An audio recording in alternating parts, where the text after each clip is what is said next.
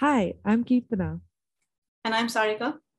This is the Dialogue Book Club, where we read old books for nostalgia purposes and see if they hold up.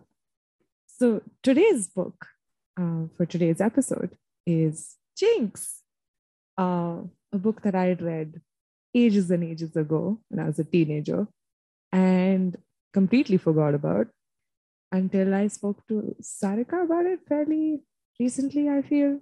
Yeah, because we are talking about Meg Cabot books in general. Yeah. And then I was very surprised that Sarika hadn't read this book at all.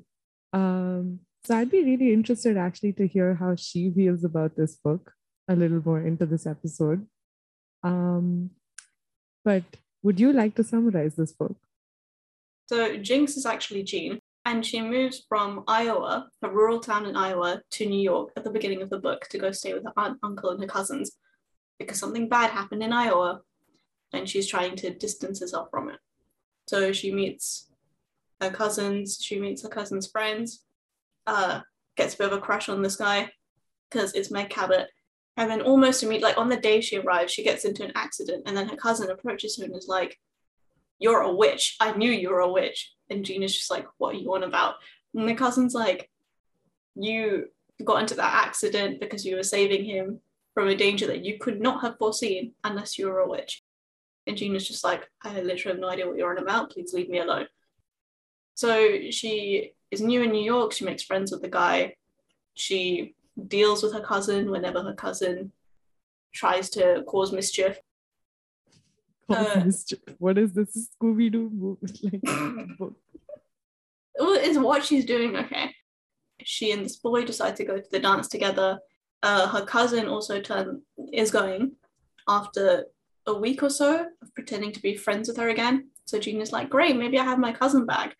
And she turns up at the dance with this guy who is the exact guy that Gina was running away from in Iowa.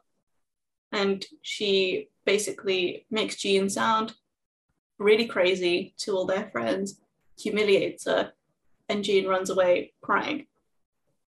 And then in the middle of the night, she notices basically a cousin and her friends who all also think they're witches uh, are doing this ritual under the full moon. A blood magic ritual. The cousin is called Tori, by the way. Torrance. Tori. Torrance. And Tori's like, uh, I need to drink Jean's blood so that I can become a stronger witch and absorb her powers. Uh, she is she tries she does everything she can to get out of it but she's ultimately saved by the cute guy whose name is zach after that the story wraps up and you know tori is dealt with. She is shipped off to rural iowa herself. Where she joins the military if i'm not wrong. Like some sort of army school like a very strict school or something yeah i think some, it's just like something. a military school for troubled teens kind of thing. Like they sent adam to in sex education in season two. Yes yes. And jean and zach are very happy now. And that is the end. That was my summary? Not a bad summary. Um there's a lot of magic and mayhem of course left out of this summary but yeah I am trying to keep fully... it succinct and learn my lesson. Yeah. From new moon. I think though all the magic and mayhem that I mentioned is much more better appreciated if you read the book yourself. Um, I think anything that anything that I or Sarika say uh, to help you understand will not do justice. Yeah, because it's not like she. Referred, it's not like Harry Potter, Wingardium Leviosa magic. Yeah, where there's that's really built into the world. I mean, she does reference different systems of magic. Um, but it's very much that she doesn't explain very, it. I mean, it's kind of natural magic in that sense. Like it's sort of like I don't know, a typical sort of shaman style, you know, where you're kind of trying to ward off evil or you're um, essentially trying to make sure there's still luck or good fortune. Uh, it kind of feels like that. It's yeah. it's kind of nice actually. Um, that it feels it, fairly natural. I guess it feels more if you're going to make this comparison, this analogy, it's more like being spiritual versus being religious, in that it's just mm. there is no name given to it. She doesn't explain it much. She just does these things and it works. Yeah. And of course, there is some specialty in the sense that it has to be from like a certain, it's it's heritable to some like to an extent. So Hmm. I think that's the special part. But other than that, I like that it wasn't this outstanding thing and it was just fairly normal. You know what though? I have to say, I was kind of underwhelmed by the magic in the book because and you and I have read Meg Cabot books before. We've both read the Mediator series. We know that if Meg Cabot decides there are magic, fantasy, whatever, Supernatural elements. supernatural elements in her stories, she goes all in. Mm. And this one, in comparison, felt half-hearted to me because I kept thinking that okay, it's going to turn out that neither of them are witches. The witch thing isn't real. Um, she because there are a lot of the plot around her witchy powers is that she doesn't embrace them because she's scared of it. Because her big thing is that uh, she thinks she's had bad luck all her life, and that's why she has this nickname Jinx. So uh, she doesn't embrace her powers because she thinks it gives her bad luck, essentially. So I thought the real point of the story was she never had powers. She just didn't believe in herself, she didn't embrace herself, something like that. And then it would be resolved. And then it turned out, oh no, she actually has some sort of witchy powers, like when Branwen appeared to her as a ghost. I was like, oh, okay, so we are doing the witch storyline then. But it just, it doesn't feel like good, juicy supernatural stuff like like we know Meg Cabot can do. I mean, and I get the comparison, but I don't know if we should necessarily compare the two books because one, they're two different plot lines. Um, and in this case, she's that's what I said, like it the magic just feels a bit more natural. It's not like um this wildly new thing or um like you need to go to a school to learn how to uh, use this magic appropriately and all of that it's stuff that like it, it's like those simple enchantments like those simple um you know things that like i don't know in india you have this thing right? Like you put uh lemon and uh chilies outside your door and you can ward off evil. Um you uh, dream catchers. You put dream catchers and it wards off nightmares. Um so it kind of feels like that. Like it feels like those regular sort of um protections. Like for example again india buri nazar the whole thing of like evil eye we have those black threads that we tie um that wards off those that evil eye thing. Um so it just kind of feels like those superstitions. Um so i think it's very very easy to uh what's the word i'm looking for? Easy to digest because of that. And it doesn't feel like this whole new thing to learn That's about. true.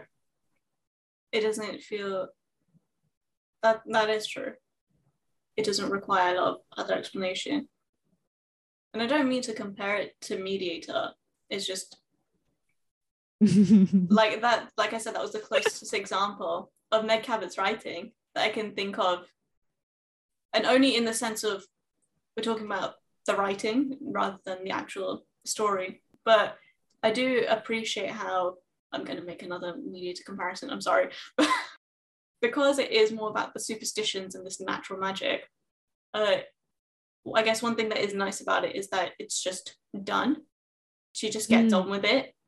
And it feels very much like something that she has practiced, she has done before. Whereas in Mediator, there's always an explanation that, oh, by the way, I see dead people. Uh, I talk to ghosts, blah, blah, blah, blah, blah. yeah that's i think that's something that stood out to me because uh, in this also like it feels kind of like she's introducing the ideas fairly naturally and it's kind of seamlessly moving on like you don't even realize when a certain bit has happened or like this momentous thing we have found out about a person it just it's casually thrown in Hmm. and you almost don't realize it until you're like, hold on a second. Like what? Give us an example. Like um like even with this whole thing that happened with uh Jean and that uh her ex-boyfriend of hers that was from Iowa or whatever Hmm. the way he was introduced the whole thing that happened at the dance um even the way that she she literally did say that like yeah so kind of did cast a spell on him but the way she said it and the way it was introduced that she did do some sort of magic was so natural like it almost felt like yeah you saw this coming we all we almost knew that it was going to go in this direction Hmm. I mean, yeah, I guess when they're in the ballroom, they're at the dance, and she's saying, "Yeah, I cast a spell on you," and explaining it. Again, there's no, there's she's not very verbose about it. Like, there's not a lot of explanation. It's just, this is. It feels very natural in that sense, but this is a good segue for talking about her ex-boyfriend because oh my god, she was in such an abusive relationship with him, and everyone just blames She her really was she blames She herself because of really that doll. I don't like or understand why everyone was blaming her because of this doll. Even the people who like Zach didn't doesn't believe in magic, but he just was like, I mean, he didn't fully believe the story either. That he was like, oh, so you cast a spell on him. That's why he did that to you. Where where did everyone suddenly start believing magic? Like Chanel? Chanel Mm. didn't believe in magic, but she was like, oh, you cast a spell on Zach. That's why he treated you like that. And it's like, no, she was in an abusive relationship. And Really if you you can't blame the doll for it, you can't blame her for it. It was awful. But she feels bad about it, like it was her fault because she messed with the magic. And I guess because she has the witchy powers, yeah, you shouldn't do magic that involves other people's will, which is you like know this reminds me of victim blaming. It is. They're but just blaming her because she had, had the doll. And yeah and of course she's not well according to them she's probably not even good looking or good enough to have someone as good looking as him. Dylan. Dylan? I think his name was I think so, but he's so irrelevant. I don't remember properly. yeah something with a d i think Yeah. let's call him dylan for the sake of it Yeah. um i can't remember his name right now but i think his I mean- name was dylan Even Anyway. she says in the narration that, oh, he paid attention to me and that was a big thing because I was just a freshman, he was a senior. Like, he's significantly older than her in terms of high school. Uh, oh but my she god still we're back to power dynamics it's unavoidable, mate. We're talking about teen relationships in all these teen books. Like, but that is what happens uh, Mm. in her story with him. So there's that aspect, but and then he starts uh, abusing that and trying to control her days. Um, but she sees it as her fault because she made this doll. literally controlling her days because she's he's not even like allowing her to go meet her friends wants Yeah, like, every single game of hers um even though she was not in the slightest interested in watching any of these games And he even she even says that um, I think he would have, you know, kept me at home with him, so we'd spend the evenings together if our parents hadn't uh, weren't going to object to that, but they did. So that was the Mm. only time that she wasn't with him, basically when she went home to sleep. I just feel so bad for her. i didn't even you know pay attention to it because i was just like this is such an insignificant relationship anyway because clearly he was stupid and horrifying to her um so I, yeah i didn't even pay attention but yeah you're right I think, but it's insignificant, but it also informs how she behaves from the beginning. Like Oh, when yeah, she's with Zach 100%. 100%. stuff. And how she doesn't even believe the fact that Zach could even probably, even the slightest bit like her. Mm. It doesn't cross her mind ever. I just love the fact that Zach Rosen is such a decent human being. Like, Yeah. such a sweetheart. Honest to God, sweetheart. Zach Rosen is honestly such a down to earth person, even with his high GPA, uh, extremely smart fellow who's gonna go to top colleges. um, even with all that, he's still so kind. Yeah. I really liked that at the beginning she just assumes that Zach is in love with um the au pair who works Pe- Petra? Petra, who works at her uncle aunt uncle's house. Um, so she lives with them. I mean, it's a big misunderstanding. A He huge actually- misunderstanding. Yeah, he doesn't actually care about Petra that much. Like he thinks she's good looking, but that's about it. Um, but it's nice because it allows them to be friends because she's telling herself the whole time that oh, he's not into me, he's into Petra, so it's fine. I can relax around him. Thank you for saying that because I think one thing that I really liked about this book, uh, and this is something that I remember from when I read it the first time, um, I really liked that they're friends and I really liked their relationship before he confessed to liking her. Yeah, Um, I really just love their dynamic, the way they spoke to each other, the way he was just like, Yeah, come, I'm coming with you to the metro because have you ever been in the metro? Like, it's crazy. You're not going alone, you will get lost. Um, so I just, I just love it. Their entire friendship is just so sweet. And how they just ditch classes together. It's just, mm, it's really funny because it seems so obvious. It seems obvious to me reading it that he did like her, but because she was so convinced that he liked Petra and she carried on with this, oh, we're just friends thing, he just went along with it. Like uh, she describes um, them having conversations about how he can get Petra, even though she has a boyfriend, how he can get her attention. And he just goes along with it. he has these long conversations with her I, about it. I, I was just looking for this one specific part in the book um, that I saved. Um, I think Zach just, I think they were talking, and then Zach has like this thing, like this weird face that he makes that she figures out, Jean sees. And um, they're talking about Petra, and I think about um, Petra's boyfriend coming or something like that Mhm. don't remember the exact context. And then um, they're in sports, so Zach gets called off to go um, Oh, this is when they're playing dodgeball, or is this the baseball one? or something. And then she says, I leaned back against the bench and wondered what he could possibly have been about to say. Could Zach's feelings for Petra have changed? Had seeing her so excited about William's impending visit finally made him realize he'd never really had a chance with her. What was going on? And I was just like, you you remember how you you said um, about like Joey and like get there faster. Yeah. I felt like that. I felt like that with her. Can you can you get on with it? it's just kind of like, oh, bless. She's so naive.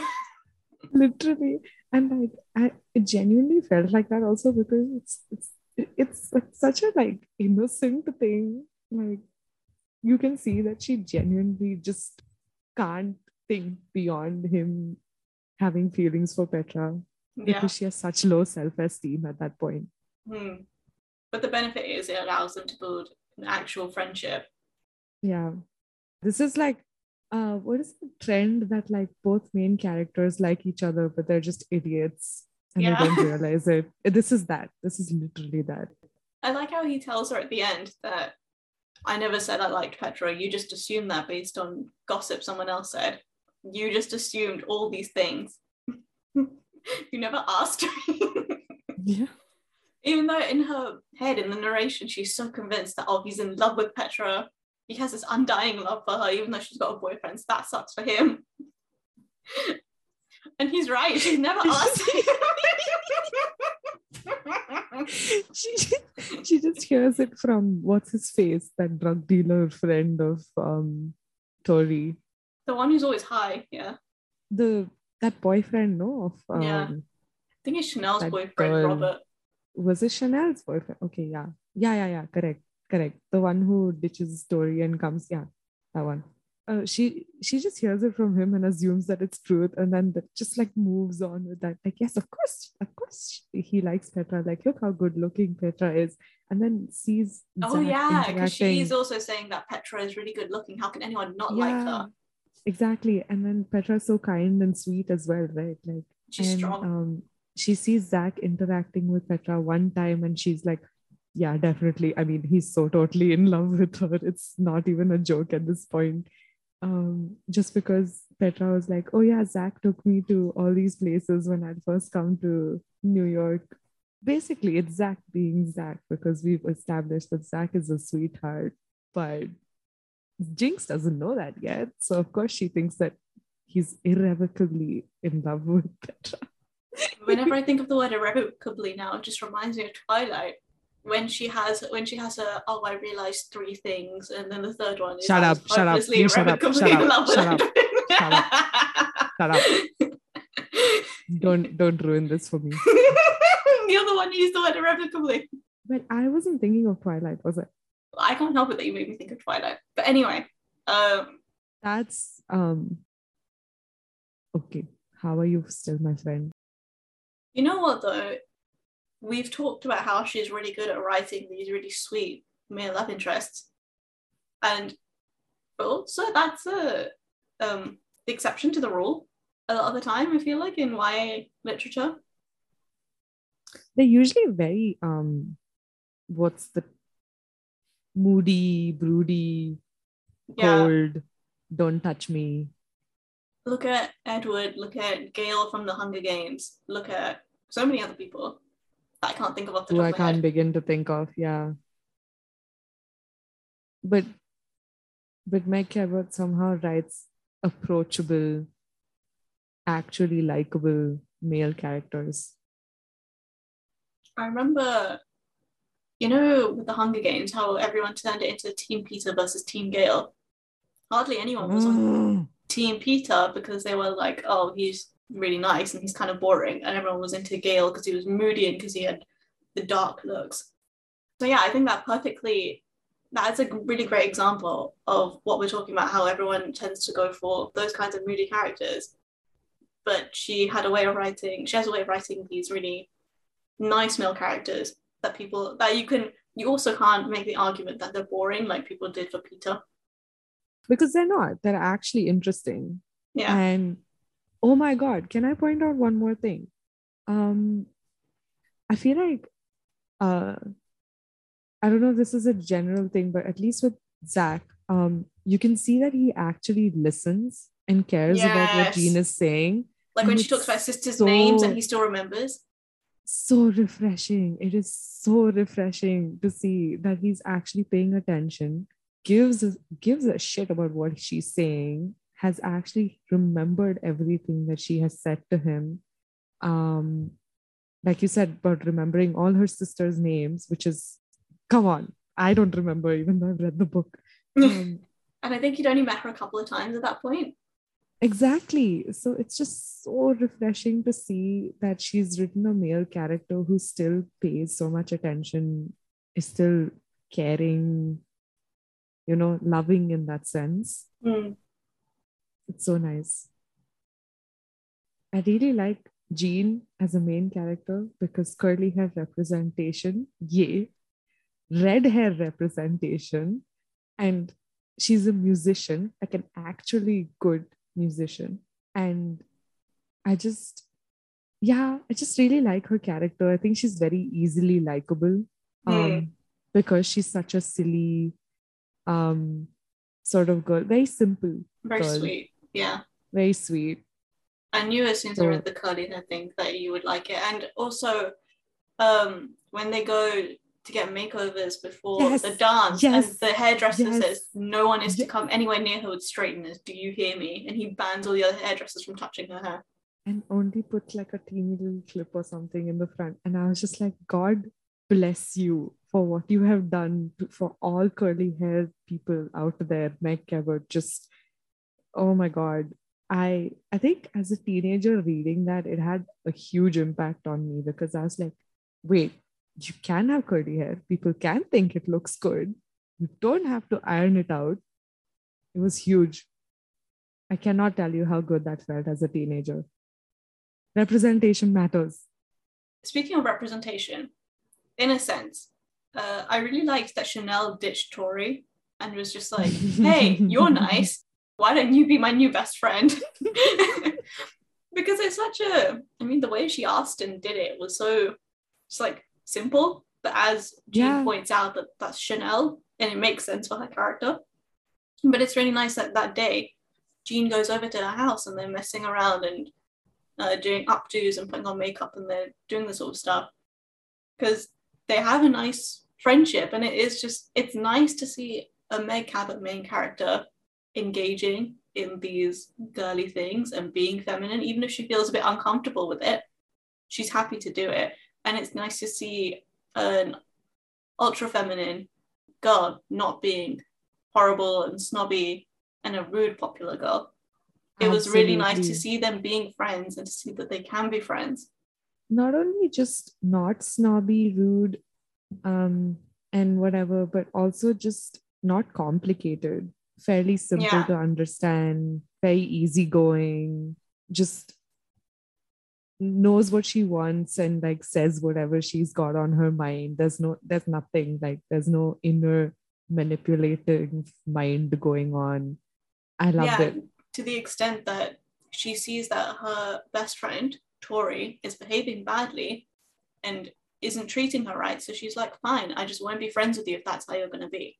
Yeah. And then goes up to Jinx and is like, hey, let's be friends because you're actually really nice. Hmm. I loved it. I loved it. I love that there was an actual like rich, privileged person that wasn't acting all uptight. Yeah, especially because they do, like, Jean does mention that her aunt and uncle are very wealthy. They live in a good neighborhood. They're sending her to private school while she's staying with them. And Zach also attends that school. All the friends all go to this school. So they're all very wealthy teenagers. Like, she gets given $50 as a weekly allowance. And uh, she doesn't even have that many chores. Her chores are very her minimal. only thing is cleaning out the litter or something. and emptying the dishwasher or something, like very minimal. And her aunt and uncle are happy to give her fifty dollars. So this is a very wealthy world that she stepped into, and she's not used to it because she hasn't grown up like this. And she marvels at all the space and the fact that you know uh, kids turn up to school. She's got her own room. She, yeah, but none of these people are really mean. Only Tori's mean, but Tori's not mean for any wealth-related reasons. Like she does take jabs at her because of her lack of wealth, but the real reason why she doesn't like Jean is because of magic-related things. And because she's not embracing her magic and all that. Yeah. Yeah, no one is actually a mean rich person. That's a good point. Which is nice, refreshing. Hmm. I think overall, I feel like this book was really well written. Everything feels kind of natural. Um, it's introduced fairly seamlessly. There's no like, oh my God, where did that come from? moment at any point of time. Um, yeah, it just kind of seems very free flowing. So written really well. I forgot how good Meg Cabot is with her descriptions of things. It's so nice. Uh, like the like when she describes New York City, um, her room, uh, all of this is very nice. Meg Cabot Um, makes me want to go to New York. Yes, and I think she's the only writer to do that. I think there have been a couple of things that I've watched or read or whatever in my life that have really made me want to go to New York and made me interested in the city and been influential in that way. One of them was Spider Man Wait, why Spider? because he lives in New York. You can't have Spider Man anywhere other than New York because he's useless without all the skyscrapers around. No, I'm just, I'm just laughing about the fact that it's Spider Man and not any of the other Avengers who are also American. But they, they're not from New York. Like Spider Man was like peak New York, swinging around Manhattan through all the skyscrapers. Okay, anyway, um, that's from when I was a kid. And then as a teenager, as a young teenager, it was Meg Cabot and the way she describes New York. Um, as an older teenager, it was Gossip Girl. Mm, But Meg Cabot was definitely a big influence there. I think for me it was solely Meg Cabot because I mean, especially because I'm from India. Um, New York City is anyway hyped up as hell, but Hmm. um, I didn't really see the appeal in it until I started reading her books, and I was like, wait, it actually sounds like a very nice place. I want to go. Coming back to my basic overall points about Jinx, um, I really liked that at the core, um, this was essentially a story about self acceptance. And Yes. self love. I Yes, absolutely just I cannot overstate or understate how much I love that. Um, because at the end, it was just about embracing herself for who she is, and everything kind of. Once she realized, I mean, of course, yes, it was hinged more from like a magic perspective, but even that, like we were talking about in the beginning, is done so fairly like normally that it doesn't seem like it's it's it's not like Matilda or you know Harry Potter where it's like oh I have to actually accept that I'm a wizard. Um but she just has to accept that these are parts of what makes her her. And when she does it's so nice. Like it's nice to read as a teenager.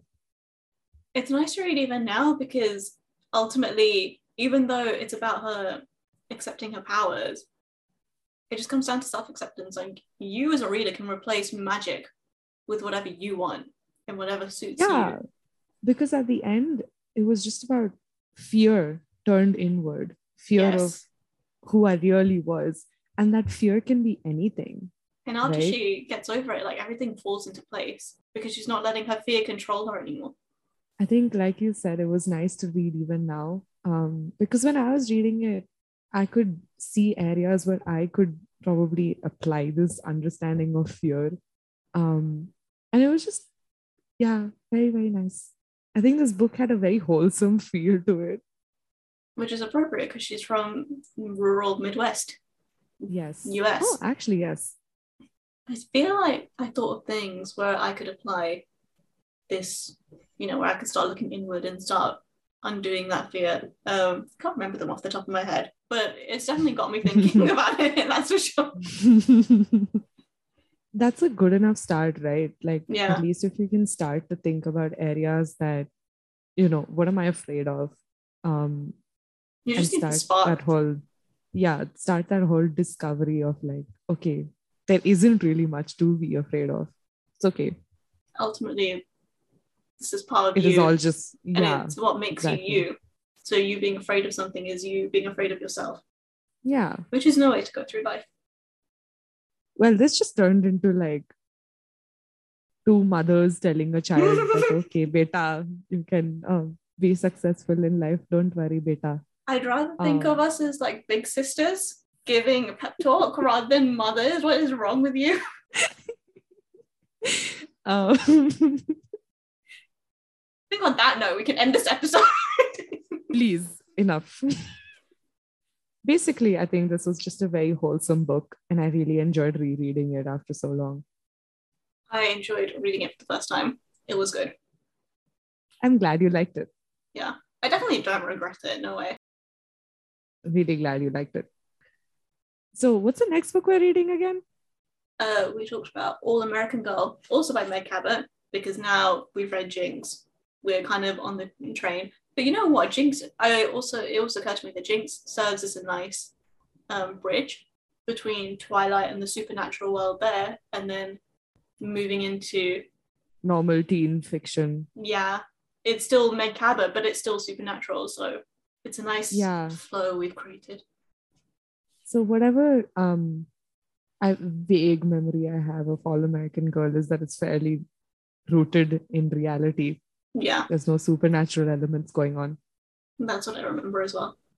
Yeah. So, let's see. Thank you for joining us today. Thank you very much for listening. You can find our social media on Instagram at Dial Up Book Club. Come join us. We post memes and fun things. It's an all around good time. There's a lot of memes. This is our final episode for 2021. So the next time you hear us will be in 2022. So early Happy New Year to everybody. And a Merry Christmas. And a Merry Christmas for those celebrating. Basically, happy festivities. Yes, happy festivities. I like that. I much prefer that to the um, happy holidays thing that they say in America. Merry, what what was it you said? Happy festivities. Happy festivities. I like that. And on that note, see you in 2022. Thanks for listening. Bye. Bye. This concludes our broadcast day.